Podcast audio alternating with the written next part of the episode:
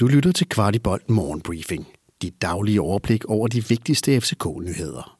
Dagens vært er Kasper Larsen.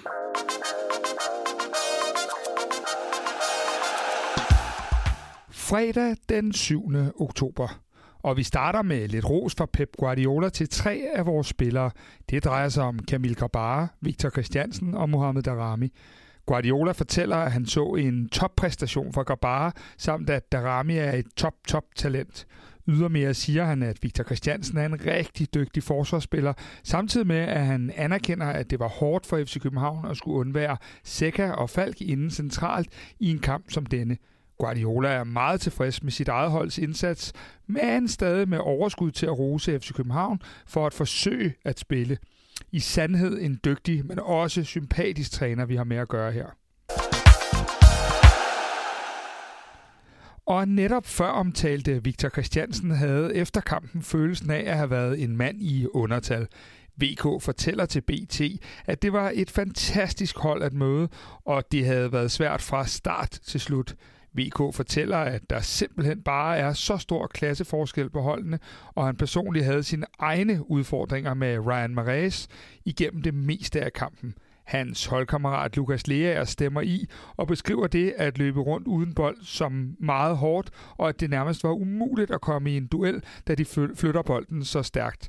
En ting, vi også pegede på i vores grundige analyse af kampen, som du finder både på YouTube og der, hvor du lytter til podcast. En, der fik chancen fra start, var Mamadou Karamoko. Det er en spiller, vi ikke har set alverden til i ligaen endnu, men også en spiller, cheftræner Jakob Nestrup stadig har tillid til. Nistrup siger til Bold.dk, at Karamoko gjorde, hvad han kunne, men at han også så en spiller, der ikke har spillet så meget. Nistrup ser dog et stort potentiale i Karamoko, selvom han anerkender, at han blev smidt lidt for løverne i dag. Nestrup siger, at nu fik han 45 minutter, og det var det, der var i ham i dag, og således tilskriver han det, at Karamoko ikke har fået chancen kontinuerligt som årsagen til udskiftningen i pausen, da der altså var mere eller mindre udsolgt. Og så til lidt sjældent nyt for en af vores gamle spillere, nemlig Victor Fischer.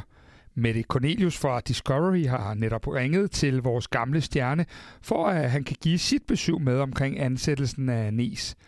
Fischer siger i interviewet, at han synes, det er modigt af FC København at tage en så ung og relativt uprøvet træner, men at det i det sidste ende handler om, hvorvidt resultaterne kommer med ham eller ej.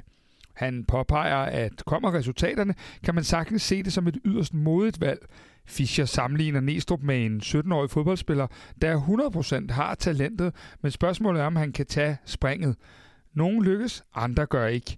Herfra Kvartibold kan vi konstatere, at vi både tror på Næstrup, og så også, at vi savner den Victor Fischer, der erobrede hele København. Discovery har også talt med en anden af vores gamle stjerner, nemlig Robert Skov, om samme emne. Skov siger, at Nes er indbegrebet af FC København, og han altid har haft en stor plads i Skovs hjerte. Han siger ydermere, at han altid har set Næstrup som den kommende cheftræner, og han faktisk gik og troede, at han skulle overtage efter Ståle en dag. Robert påpeger både hans taktiske og menneskelige egenskaber. Så store, flotte ord omkring Jakob Næstrup fra vores gamle tordenfod. Og ja, vi savner da også lige, at øh, når der var frispark, så var det det samme som et straffe.